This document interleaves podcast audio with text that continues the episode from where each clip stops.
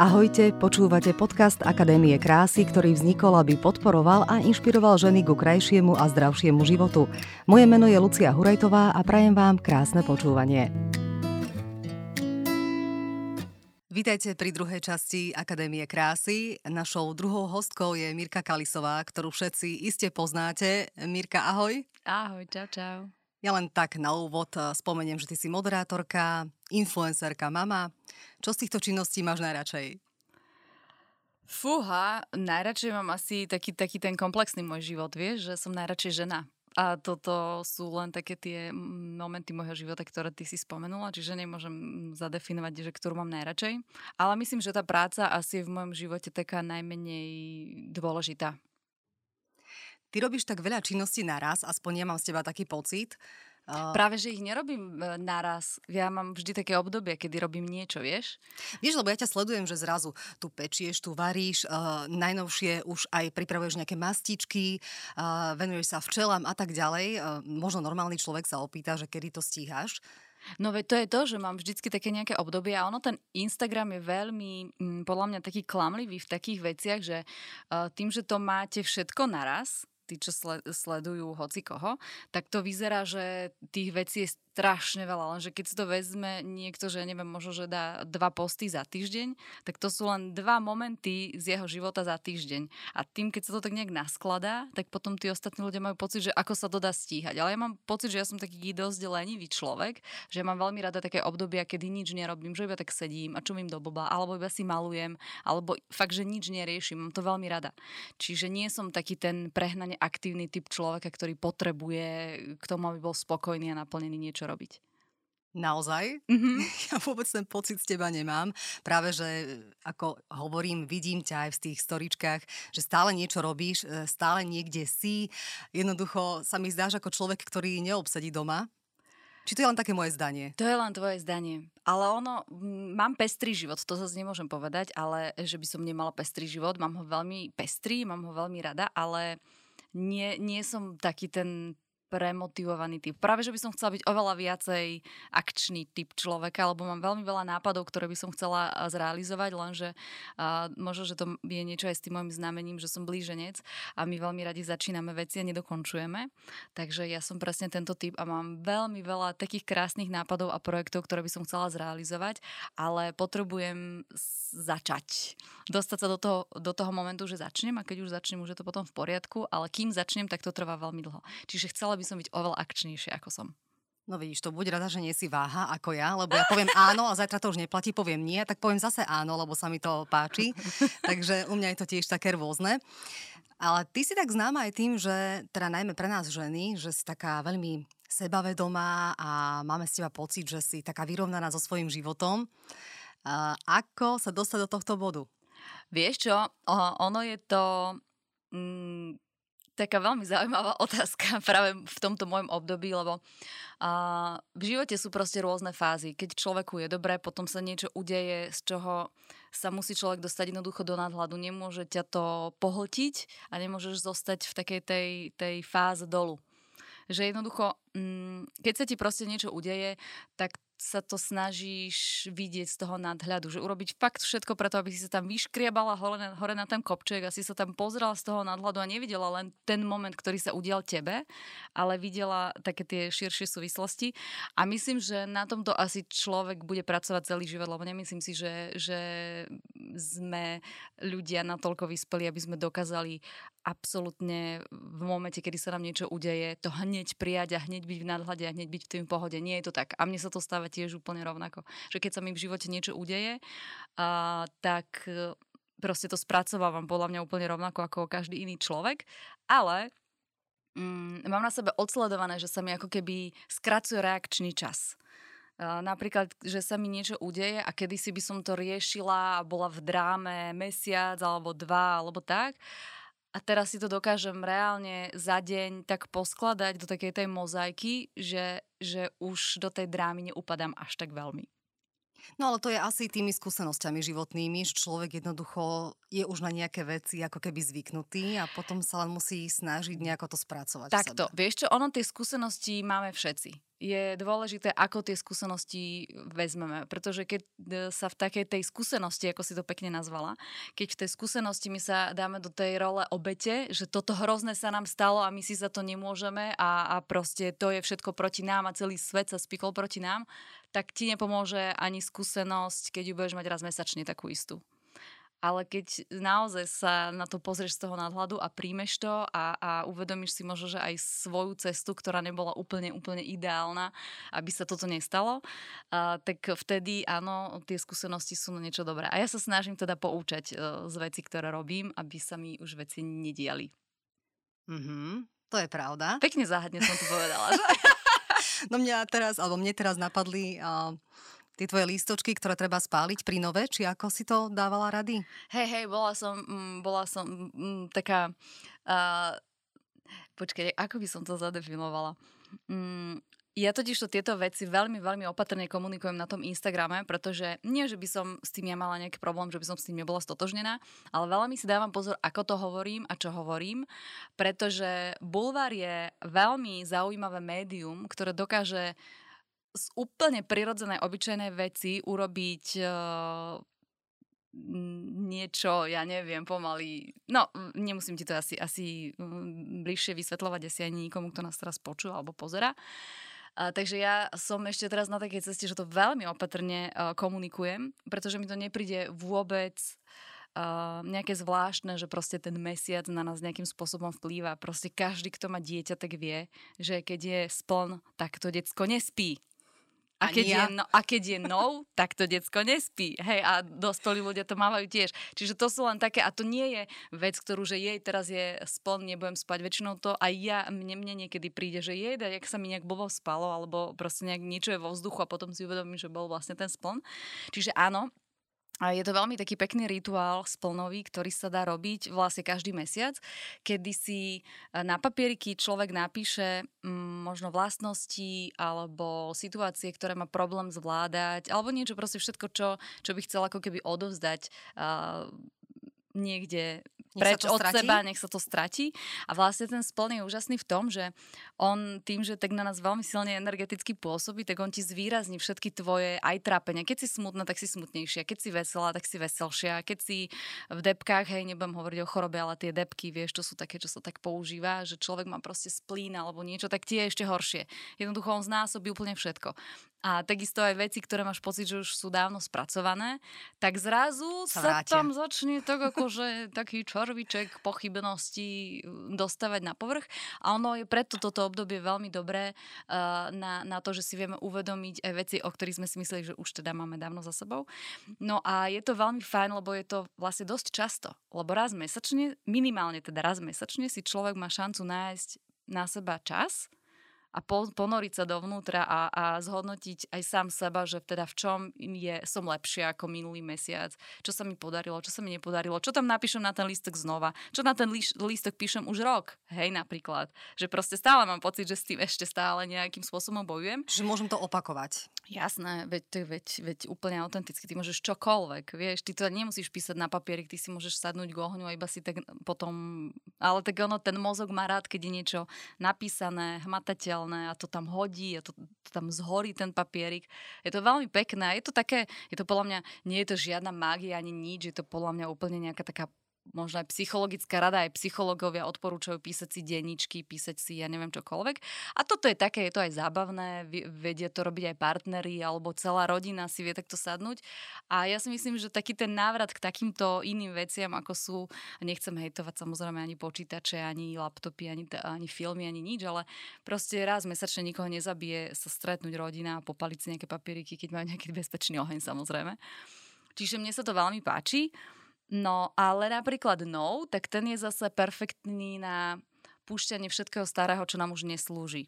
To znamená, že nejaké také veci, ktoré, na ktorých lipneme, ktorých sa nechceme vzdať, ktoré ale vieme, že už, už sú, nie, nie sú pre nás, že už proste tam, že už as, asi fakt stačilo, tak na to je zase najlepšie obdobie toho nobu. No a ty to máš odskúšané, pomohlo ti to, alebo si potom zvolila aj niečo iné, nejaký iný variant? Ako či mi to pomohlo, nerozumiem. No v živote, či ti to pomohlo, či si to skúšala s tým novom a s tým splnom, ja neviem, napísať si tam tie mená, či ťa to potom opustilo, tie Aké zlé mená? myšlienky. No o tom, čo sme sa práve Mená? rozprávali. Ja nie som nehovorila o menách. Tak dobre, Ty tak chceš paliť ľudí? no, ak máš nejakú zlú spomienku na niekoho, tak prečo nie? Ja som si myslela, že, Nie, že tam ľudí- napíšeš nejaké meno nejakého človeka, na ktorého Nie. máš zlú spomienku. Nie. Alebo čo ty myslíš, že Nie, napísať na nie. ten lístok? Lebo podľa mňa takto viacerí pochopili. Nie, nie, nie, ľudí sa, ľudí nepalíme, prosím ťa. Veď to už tu bolo. No vidíš? Tak dobre, že si na to upozornila. Čiže čo tam treba napísať na ten lístok vlastne? Nejakú tak- zlú vlastnosť alebo niečo, tak sa ja bojíme? neviem. No, tak ja neviem, že sa človek chce zbaviť strachu. Mhm. Alebo sa človek chce zbaviť závisti. Alebo sa chce človek zbaviť e, možno prílišného materiálneho pohľadu na svet. Alebo ja neviem, to si musíš úplne že do, do, domyslieť, že čo, čo sa teba týka konkrétne, vieš? Alebo ja tam dosť často pálim prokrastináciu už rok, to je presne to, čo som spomínala. Ja som proste prokrastinátor. Už som s tým síce zmierená, že všetko odkladám a robím na poslednú chvíľu a nič nestíham, ale rada by som na tom pracovala, ale stále mi to proste nejak nejde. Čiže to neznamená, že napíšem prokrastinácia na papierik v splne mesiaca, hodím do ohňa, už tam nie je. To je len vyslovene taký ten, ako keby mentálny tréning, že pripomenú si, aha, s týmto mám problém. A na toto si budem dávať pozor. Alebo nebudem, no. Alebo budem, ale poviem si však veď od zajtra, chápeš? No, lebo podľa mňa e, väčšine ľudí sa s nejakými zlými spomienkami um, práve spájajú nejakí ľudia. Buď kolegovia v práci, bývalí partneri, alebo možno ro- niekto z rodiny. Takže či to náhodou nepochopili tak ako ja, že tam treba napísať meno nejakého človeka, A, a, ktorý a, a. ti leží v žalúdku. Nie, lebo tebe nemá čo ležať niekto v žalúdku, vieš. Hm, ako to vyriešiš? A prečo by ti mal niekto ležať v žalúdku? No keď ti niekto ubliží? Tak si mu to nemala dovoliť. Aha, Chápeš? ako sa to dá? Ako sa dá nedo... No proste si uvedomiť, že jednoducho tebe naozaj reálne nikto nemôže ublížiť, kým mu to nedovolíš. To nejde. Proste ty sa rozhodneš ísť do vzťahu. To nie je, že on teraz ide po ulici, Joško Mrkvička a teraz ti zlomí srdce. Proste to tak nie je. Ty si sa tiež rozhodla ísť do toho vzťahu, vieš? Čiže čo radíš ty ženám, ktoré žijú vo vzťahoch, ktoré ich nebavia? No, Odísť, ale keď jednoducho Ne, majú prečo? taký veľký strach, že jednoducho vieš, ekonomicky by to bolo pre nich veľmi náročné, ťažké, čo s tým? Ja si osobne myslím, že uh, to by asi sa každá žena mala nejak zamyslieť nad tým, že, že či jej stojí možno žiť takýto život, vieš, lebo uh, my aj v Reflexe veľmi často hrávame také prípady ľudí, že to by si žiadna z tých žien, ktorá povie, že ekonomicky mne je výhodné byť v tomto vzťahu, si nevie predstaviť, v akých situáciách sú ženy, ktorí proste majú 4 deti, x rokov na materskej, muž ich bije, na muža je napísaný byt, e, žena proste nemá žiadnu absolútne zázemie, ani pracovné, ani finančné, ani nejaké a sú schopné odísť. A sú schopné odísť, idú do tých proste centier, kde im pomôžu, kde im pomôžu urobiť si buď nejaké rekvalifikačné kurzy, pomôžu im nájsť prácu, môžu tam bývať istú dobu a proste dokážu sa postaviť na nohy. To nie je výhovorka, že mne je dobre vo vzťahu, kde proste... Mm, Jednoducho dá sa všetko a fakt, že také prípady a tie ženy s pláčom nám tam rozprávajú do kamery o tom, že nebojte sa odísť, že bolo to najťažšie rozhodnutie v živote, ale tak sa dobre teraz cíti vlastne po tých, po tých uh, uh, dobách a po tom období. Proste je to iba o tom nájsť v sebe tú silu. No nie iba, akože to je masaker urobiť také niečo. Podľa mňa žena, keď je zamilovaná, tak má veľký problém odísť zo vzťahu, ktorý, ktorý jej ubližuje, aj keď má zázemie aj všetko ostatné, že nie je to jednoduché. Akože to nebudeme sa tu teraz hrať, že jasné ráno sa zobudí, človek odíde a bude v pohode. Nebude proste. Je to ťažké. A takéto ženy to majú o to ťažšie. Čiže treba sa starať v prvom rade o seba. No, uh, akože ono to vyznie možno tak sebecky, keď to takto povie, že treba sa starať možno sama o seba, ale proste ja si myslím, že ani tá žena v tom partnerstve nedokáže byť plnohodnotnou partnerkou, keď sa o seba nestará. A to robíme my ženy veľmi často problém, že sa zamilujeme a do toho vzťahu ideme dávať 200% a potom nejak... Um, ja to tak ako, vieš, eh, ja mám také iné trošku názory, ako sa dneska propagujú, vieš, také, že ako ja som samozrejme za to, aby ženy boli aj sebestačné, aby aj ženy proste mali prácu, aj chceli kariéru a tak ďalej, akože kaž, každá má na výber.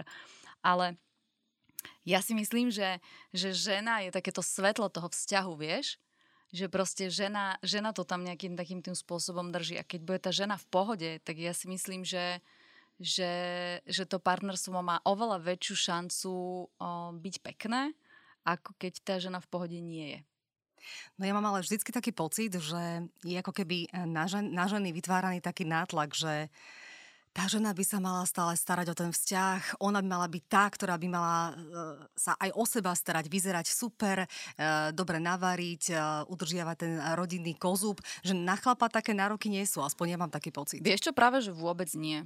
Uh, tie nároky si robíme podľa mňa my same na seba, pretože um, ja mám aj z, otestované aj zo svojho života, že že reálne mužom absolútne nezáleží na tom, či je doma navarené, upratané, či je proste keď máte doma dobrého muža, tak keď to nie je urobené, tak proste chytí tie riady a uloží ich do umývačky, umie, alebo keď vidí, že je špinavá podlaha, pardon, tak ju proste umie. Keď vidí, že deťom treba dať raňajky, lebo vy spíte, tak, tak im dá raňajky.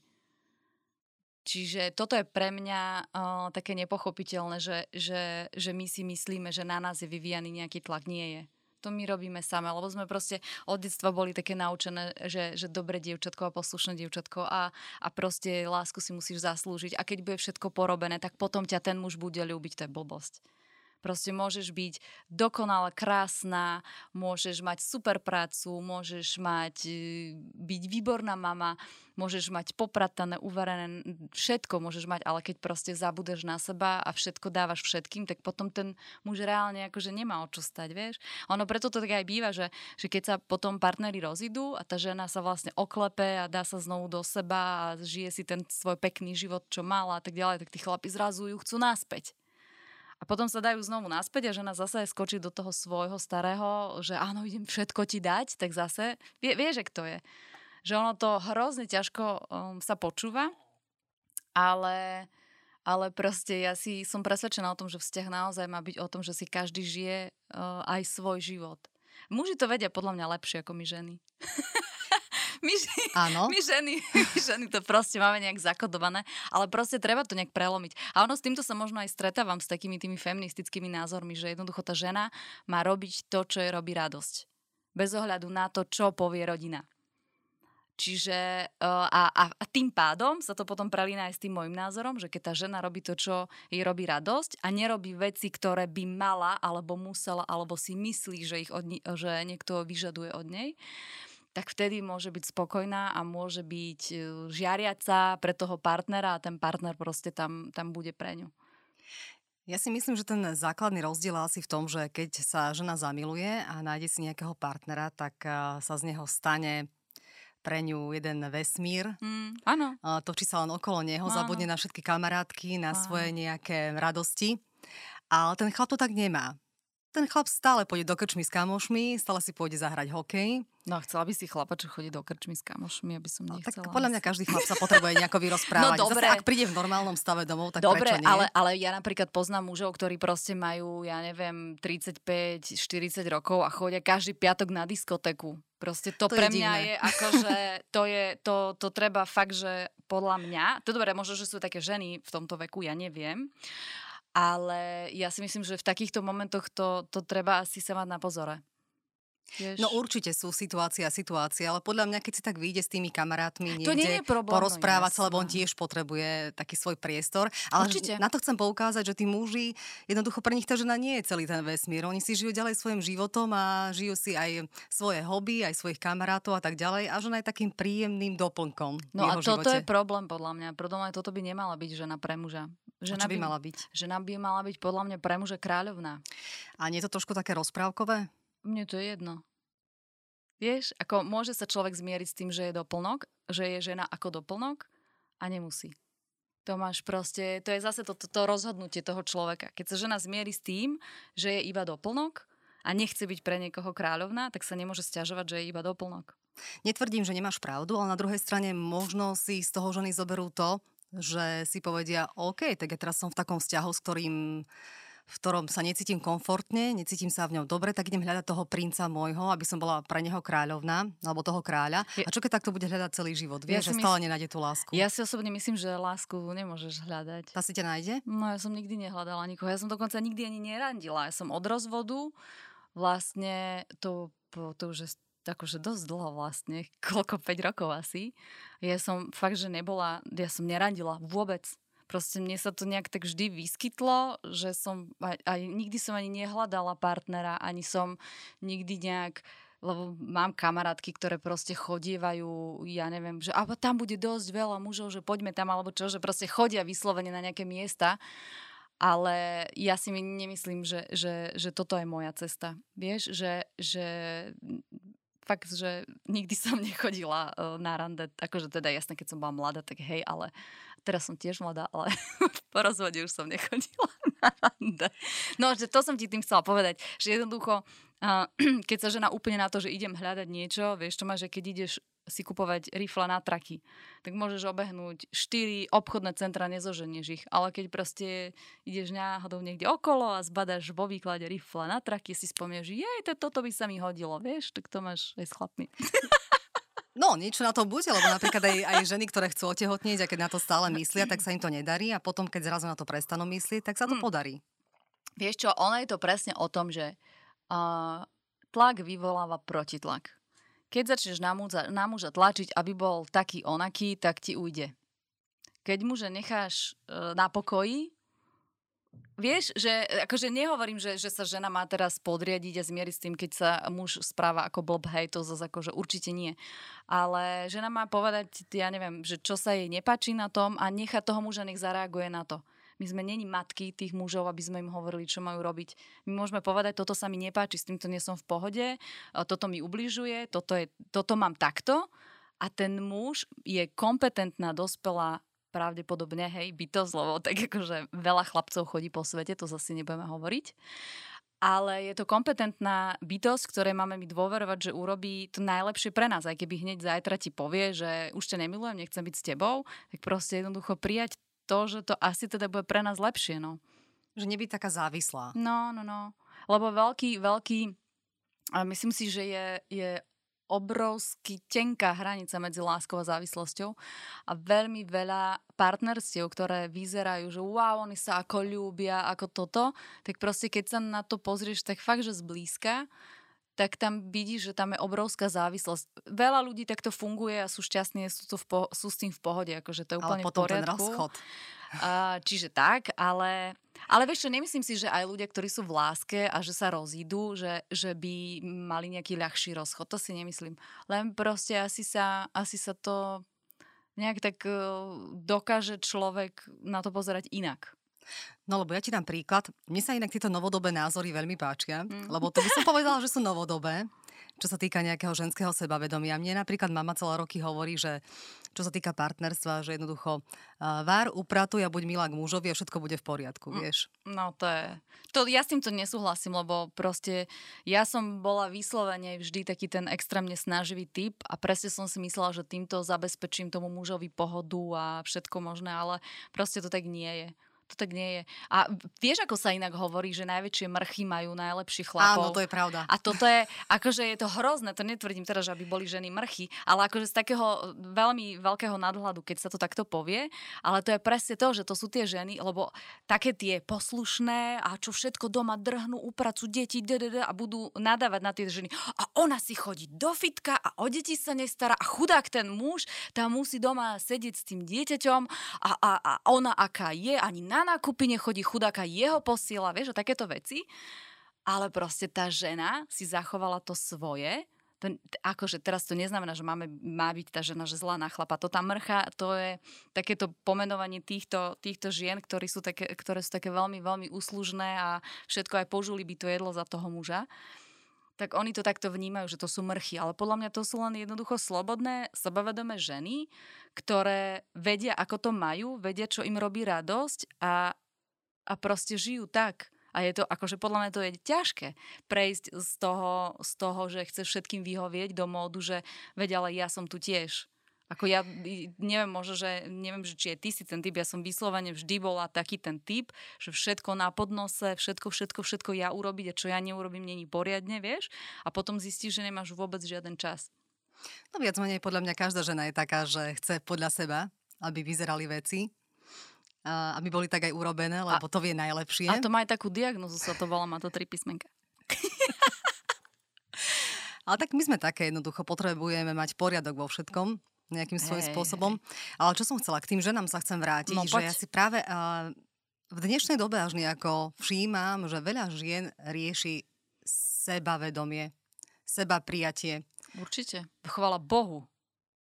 Lebo v minulosti toto ženy vôbec neriešili a ja to vlastne vidím aj na mojej mame alebo na mojej babke, mm-hmm. ktoré boli vychovávané úplne inak. Samozrejme, aj ja som tak bola vychovávaná, ja som dieťa 80 rokov a teraz ako keby sa tak zobúdzam do toho nového sveta, že vlastne e, žena nemusí stále skákať len okolo chlapa a byť mu e, po ruke, keď potrebuje, ale že môže sa správať aj úplne inak. A, ale presne ja trpím tým, že tiež sa ako keby hľadám, hľadám to sebavedomie v sebe. Mm-hmm ktoré um, nejakým spôsobom nebolo vo mne vybudované, alebo možno som si ho nevybudovala ja, neviem, možno okolnostiami životnými, ale Určite. napríklad aj moja babka je taká, že keď mi rozpráva nejaké príbehy, či už z mladosti alebo z neskôršieho života, tak ona stále hrá takú skromnú, že a prečo by som sa ja mala niekomu páčiť a, a ja vyzerám tak dobre, ako som a ja nepotrebujem sa skrášľovať a, mm a, taká až na môj vkus, až príliš taká skromná, až nech si ju nikto nevšíma a prečo by si ju mali ľudia všímať a tak ďalej. Mm-hmm. A tak boli podľa mňa generácie žien vychovávané, že ty len buď ticho,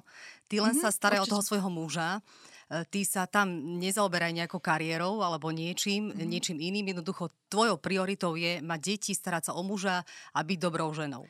Vieš čo, ja si osobne myslím, že je veľmi dobré, ako si povedala, že to ženy začínajú riešiť, lebo mm, s Miuškou sa veľmi často rozprávame na takúto tému, že a Miuška, vieš o tom, že ty si bola aj u babky v brúšku? Ona, že ako to?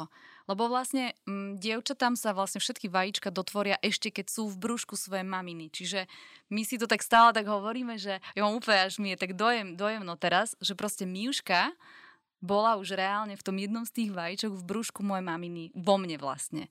A Miuškine dieťa už bolo vo mne. Lebo teda, je, no, čo, čo bude, chápeš? Že proste to, mm. tie vajíčka sa vraj dotvoria všetky, už keď, keď je ešte to bábetko v brúšku, teda to dievčatko.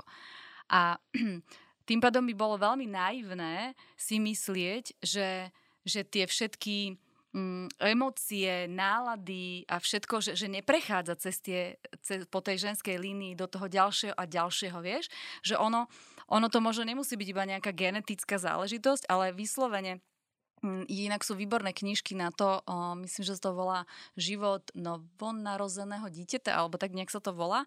A tam robili veľmi rôzne výskumy na to, ako dieťa si pamätá veci z brúška že napríklad, vymyslím si, hej, že, to, ja sa dostanem k pointe, neboj sa, že, že, vymysl, e, že, že napríklad e, nahrávali e, nejakú rozprávočku a púšťali tomu dieťaťu rozprávku v tom brúšku stále.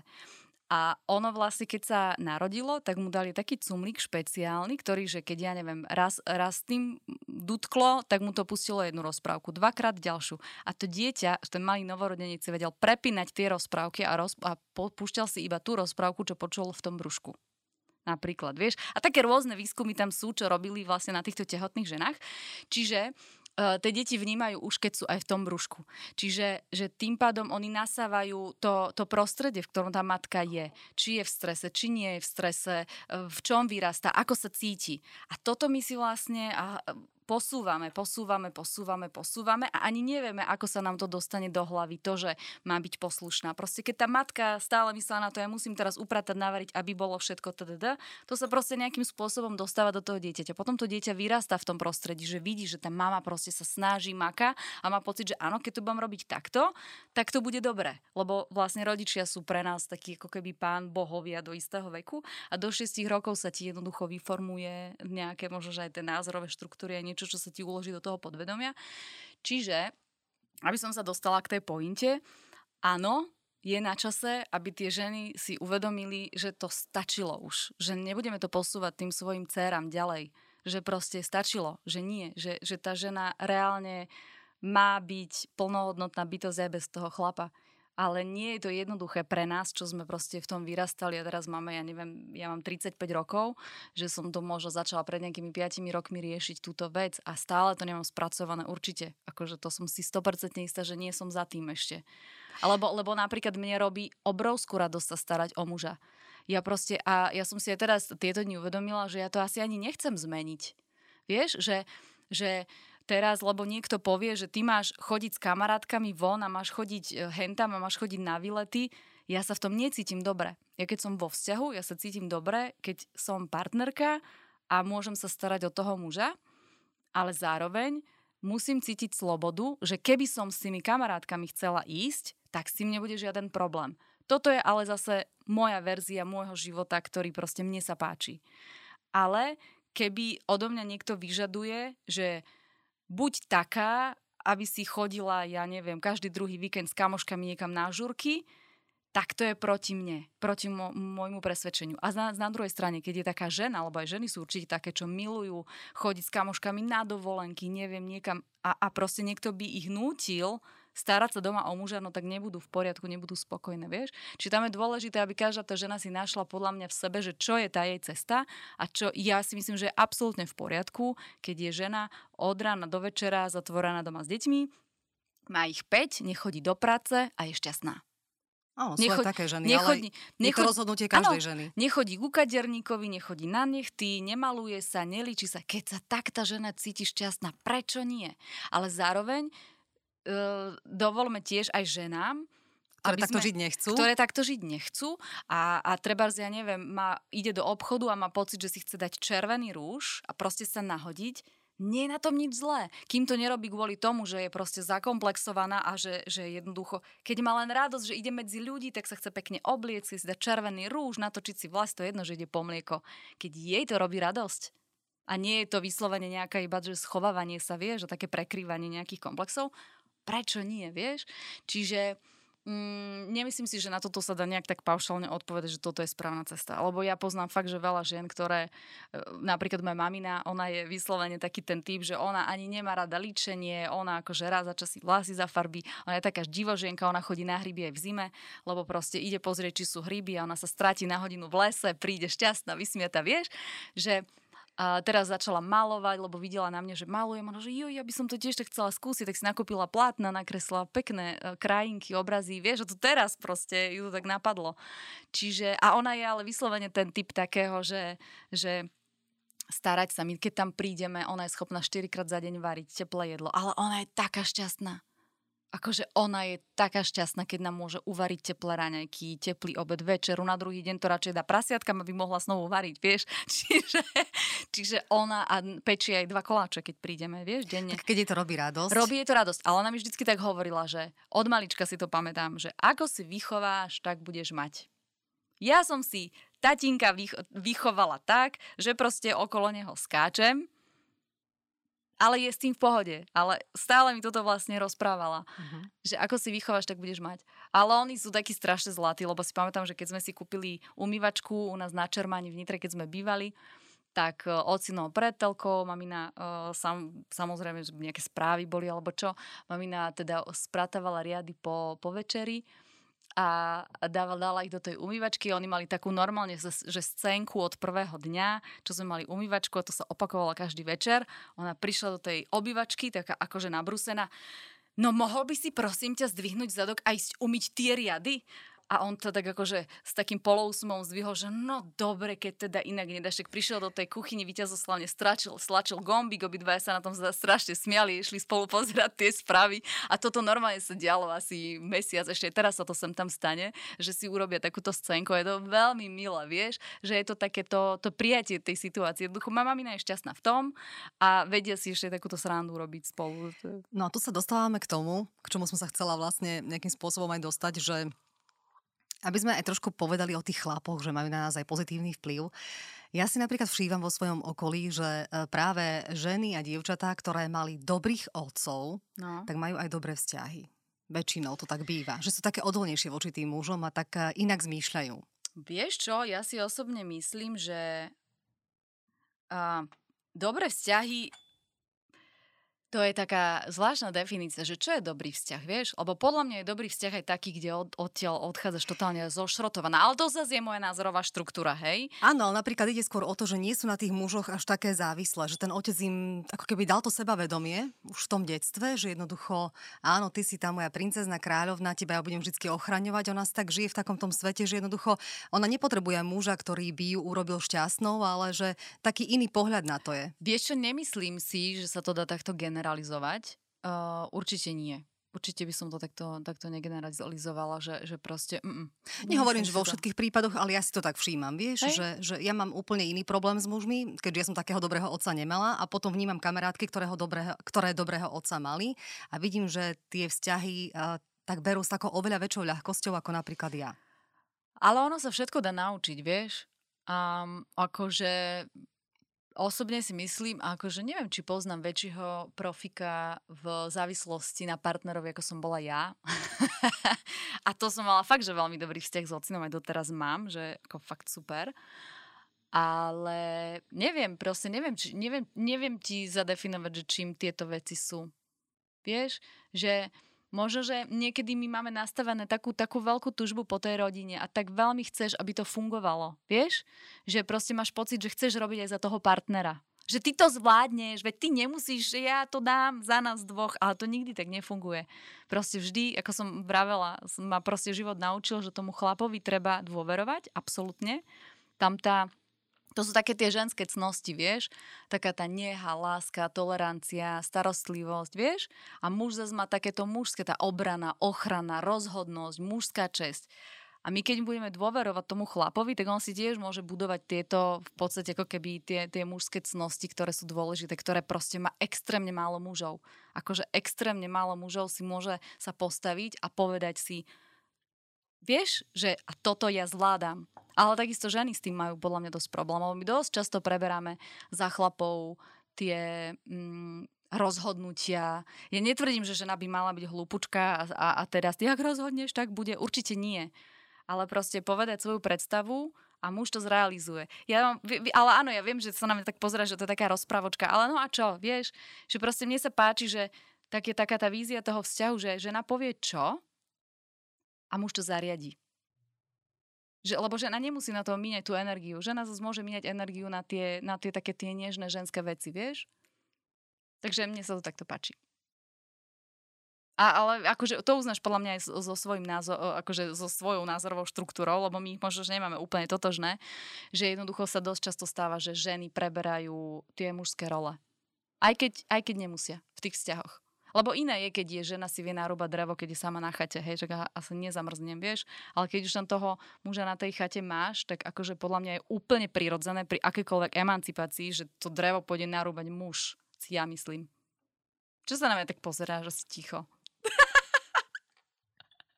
No povedz tým drevom, jak to myslíš si ty, lebo mňa to veľmi zaujíma, ty si to tak len usmievaš, čo na mňa pozeráš. A... Počúvam tvoje názory. A, a nesúhlasíš s tým? Nie, že s tým nesúhlasím, a, ale podľa mňa žiješ v takom ideálnom svete. Každý žijeme v takom svete, aký si urobíme, vieš? A proste... Pre mňa je to veľmi ideálne, vieš? Lebo podľa mňa každá by chcela mať presne takýto vzťah, aby tak ty by si chcela, keď máš... Počkej, ty by si reálne chcela... Ty by si chcela reálne, keď budeš na chate s chlapom, aby ty si musela rúbať drevo? Jasné, že nie, ale keď sa napríklad rozprávame o tom, ako to funguje v domácnosti, vieš, že koľkokrát e, to je, e, to väčšina chlapov podľa mňa má, vieš, že ty ho o niečo poprosíš, alebo niečo mu povieš, že toto je pokazené, hen to tam, treba to opraviť a ten chlap sa na to výbodne a jednoducho to spravíš potom sama. Nehovorím, že ja som ten prípad, ale väčšina žien mi to takto referuje. Mm, ja poznám jedno také veľmi pekné prirovnanie, čo mi povedala uh, jedna moja známa. Ako nie som úplne možno, že na miliardu percent s tým stotožnená, akože od slova do slova, ale možno je to na zamyslenie a možno, že, možno, že to niekomu pomôže, keby to bude teraz počuť. Ona mi tak vravela, že vieš, ono v tých vzťahoch to je tak, že a zase sa to odvíja od tej dôvery, vieš, že proste my ženy jednoducho máme pocit, že všetko musí byť hneď teraz tak, ako my si predstavujeme a keď to tak nebude, tak je všetko zle. A ona mi to vysvetlovala na, to, na tej budovaní tej ženskej cnosti, ktorá je trpezlivosť, ktorej podľa mňa, ja sa učím celý život a myslím, že najviac ma aj naučila Miuška, pretože som bola vyslovene taký ten extrémne netrpezlivý typ. A je to presne o tom, že poprosíš muža, aby uh, urobil poličku a teda čakáš týždeň nič, tak povieš, že potrebuješ teda tú poličku, ale čakáš. A on ti tú poličku zbúcha. Hej? Je otrasná, akože katastrofálna, že ty by si to urobila s, noha, s nohami by si to urobila lepšie ako on s rukami. Ale proste sa pozrieš na tú poličku a povieš, ďakujem za poličku. A ten muž si po chvíli všimne, že tá polička je fakt na prd že asi by ju mohol robiť lepšie, lebo tak ako ona mi tak akože verí v tom, vieš, a urobí ju lepšie. Ale to nie je teraz o poličke alebo o tomto, ale je to možno, že aj o tých zmenách, ktoré chceme od tých partnerov veľakrát. Že jednoducho máme nejakú predstavu, ako by to malo byť, ako by sa ten partner mal správať, čo by mal cítiť, čo by mal hovoriť, čo by mal robiť, ja neviem, doplňte si každý, čo chcete. A on to možno Uh, jemu to proste tam dôjde, že aha, mal by som asi niečo urobiť a on to urobí, ale je to na prd ale tam tá snaha... nie vždy. Nie, no dobre, ale akože ja teraz hovorím ten prípad, že to je nápad, že to nie je podľa predstav, našich predstav, tá polička. Tá polička nie je podľa našich predstav. Fakt, že sme, by sme v tom treba boli lepšie, ja neviem. Ne, neviem si teraz doplniť niečo, ale jednoducho také tie zmeny alebo tie veci, ktoré od tých mužov chceme, tak proste tá trpezlivosť, že on to urobil pre nás tú poličku, aj keď je otrasná, ale urobil to pre nás. A my, namiesto toho, aby sme ho zžubali za to, že tá polička je ale teda otrasná, že to si akože fakt nevedel urobiť lepšie, ako, predstav si tú situáciu, že on teda niečo pre teba urobí, nebol si úplne istý, či tú poličku zvládne, ale teda ju urobí, ale ešte dostane náklad, že je zlá. A potom on si sám uvedomí, že aha, že dobre, urobil som to takto, a ja to bod možno budem vedieť ešte lepšie spraviť. A on to už potom urobí tak sám od seba a pre teba, vieš? Ja viem, že tebe sa to možno zdá ako ideálny svet alebo všetko, ale ja verím v to, že proste tí muži um, proste keď tú ženu milujú, tak proste uh, budú na sebe chcieť makať, ale nebudú makať kvôli tomu, že my budeme nad nimi stať ako také mami a budeme ich buzerovať za veci, ktoré proste robia zle. Tak ešte sa na záver dotknem takej tej jednej oblasti, v ktorej si známa ako influencerka sledujeme ťa na Instagrame, dávaš super tipy, či už na varenie, pečenie, robenie liečivých mastí, čo si ma naozaj prekvapila, že aj toto dokážeš. No teraz som robila... veľmi šikovná. Naposledy som robila nechtíkovú masť, no na tú som sa veľmi tešila. A tým, že som poznala vždycky recept iba s bravčovou masťou, lebo tak sa vlastne kedysi robievali, ale nemyslím si, že tá bravčová masť má nejaké super účinky, že preto to tak robili, ale proste nemali asi po ruke olivový olej. Vieš, že, že ten olej bola taká komodita, ja si to pamätám, ešte moja babka hovorila, že to chodili so sklenenou flaštičkou, že im to tam proste natankovali ten olej a potom proste ho míňali. Ale keď sme pri tej bravčovej masti, prepač, tak napríklad v našej rodine sa doteraz používa bravčová masť napríklad na, na malé bábetka, na ich pokožku. Dokonca aj keď môj syn bol malý, tak v našej rodine vždy však mu daj bravčovú masť a pomasti mu tú pokožku, že potom bude mať jemnejšiu tú pokožku, aj tie klbíky sa budú lepšie vyvíjať. To máme naozaj Ale... takto my v našej rodine tak akože to sú nejaké veci, ktoré sa tradujú, ale mm, niekedy sa ani nevie, že prečo sa tak tradujú, vieš, lebo ako reálne, keby mali iné možnosti. Tak ja kedy neviem. si nemali také no, mastičky no, no, a všetko no, no. možné, takže skúšali to aspoň takto. Hej, hej, chápem. Ale akože mne osobne sa natierať tou masťou proste, mne, mne to jednoducho není úplne komfortné. Ja viem, že sú aj také kadejaké jazvečie maste uh-huh. a medvedie maste, dokonca z obsov robia maste. Konské. No, akože kade čo. Takže, ale neviem, či tá konská masť náhodou nie je z pagaštanu konská. Aha, to máš pravdu. to je pravda. Takže, ale tak akože áno, že z čoho je detský olej, vieš.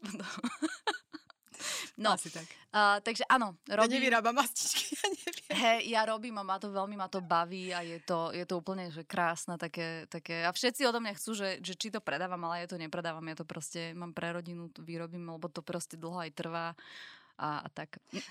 No a ty si mi raz spomínala, vieš, že všetci ľudia si myslia, keď vidia tie stories a nejaký ten koláčik alebo tú masť, že to je raz, dva upečené, uvarené, urobené, až napríklad chlieb si piekla až na piatý krát. Vieš čo, čo, ja som to určite viacej krát piekla, pretože mm, tým, že vlastne v tom mojom videu o chlebe tam sú ešte ďalšie tri recepty a ty vlastne musíš uh, tam ten recept im dať taký, aby to vyšlo na milión krát. Proste, že, že tam nesmie sa stať, že niekto sa s tým bude mordovať a mu to nevidie, vieš. To je taká tá nevýhoda tých kuchárskych knížiek, že to jednoducho musíš um, musíš mať ten recept fakt overený zo všetkých strán, aby sa proste podaril. A ja, ja som za to inak veľmi vďačná, že baby mi píšu, keď dám hociaký recept aj jednoduchý, tak hovorili, že je toľkokrát som chcela robiť toto, ale tebe vždy vychádza, tvoje recepty vždy vychádzajú, tak idem to skúsiť podľa teba. Takže mám z toho veľkú radosť a veď t- tie rožky, čo sa robili, to bol úplný ošial. Mi posielali z celého sveta rožky, čo bolo úplne šialené. Z Ameriky mi hovorili, že je, bola kočka na Miami a hovorila, že že zo San Francisca jej kamarátka poslala recept odo mňa, že proste úplne, že tam to kolovalo úplne zvláštne na tie rožky a že sa tešili z toho, že aj keď nepôjdu teda domov, že si môžu to pečivo aj z tej ich blbej múky, ako to ona povedala, že sa dajú urobiť výborné tie rožky. Takže ja si na tomto zakladám, že ja radšej tých receptov pridávam menej, ale chcem, aby boli fakt dobré. A keď ich napríklad točím, tak aj taký... to ty? Mm-hmm. A keď ich napríklad uh, aj točím, tak proste taký recept, ktorý ja mám za 20 minút urobený a šupnutý v rúre koláč, tak ho robím aj hodinu, hodinu a pol, lebo to musíš zo všetkých strán tam proste robiť rôzne zábery. A musíš to dať do pekných myštičiek, teda aby to aj pekne vyzeralo. A to je akože, je to piplačka veľká. A popri tom to natočí dobre? No veď to hovorím, že, že proste ty musíš každý jeden záber mať premyslený, aby to potom, potom to ešte dlho striháš. Čiže mm, e, ja viem, že by odo mňa chceli, aby som mi každý deň pridávala nejaký videorecept, lebo už u, u tých mojich mojich sledovateľiek nestačí, že fotka s receptom, že oni, oni sú radi, keď to tak vidia. A veľa žien napríklad prvýkrát robilo vôbec s kysnutým cestom a robilo hneď rožky. Lebo hovorili, že vždy, keď v nejakom na recepte uvideli, že droždie, tak uh, sa trikrát prežehnali a išli od toho receptu preč. Takže veľmi veľa žien, ktoré prvýkrát v živote vôbec uh, robili s kysnutým cestom, neviem prečo sa toho ľudia boja, ale boja sa, tak robili... Lebo je to na dlho. No tak ako áno, a tie moje rožky sú aj chlebík je to tak na dlhšie, ale ono to fakt stojí za to. A vlastne v tomto období tej karantény celosvetovej to bolo to bolo úplne úžasné, že, že, že sa to takto uchytilo v tých domácnostiach. Mám z toho veľkú, veľkú, veľkú radosť. Tak ja ti želám veľa radosti ešte v živote. Mm, ďakujem. Veľa energie do všetkého, do čoho sa pustíš. A a čo by som ti tak ešte na záver povedala k tomu všetkému, čo si mi tu dnes ty povedala, lebo ja som z toho taká celá v emotívnom opojení. Aj ja veď, no. A aby si začala s tými vecami, s ktorými si začať chcela, aby si na to mala teda tú energiu, ktorú potrebuješ. Ďakujem ti krásne. Veľa zdravia ešte. Jo, zlatička si ďakujem. A všetkých, čo nás počúvajú, pozdravujeme a ďakujeme, že ste vydržali tak dlho nás počúvať.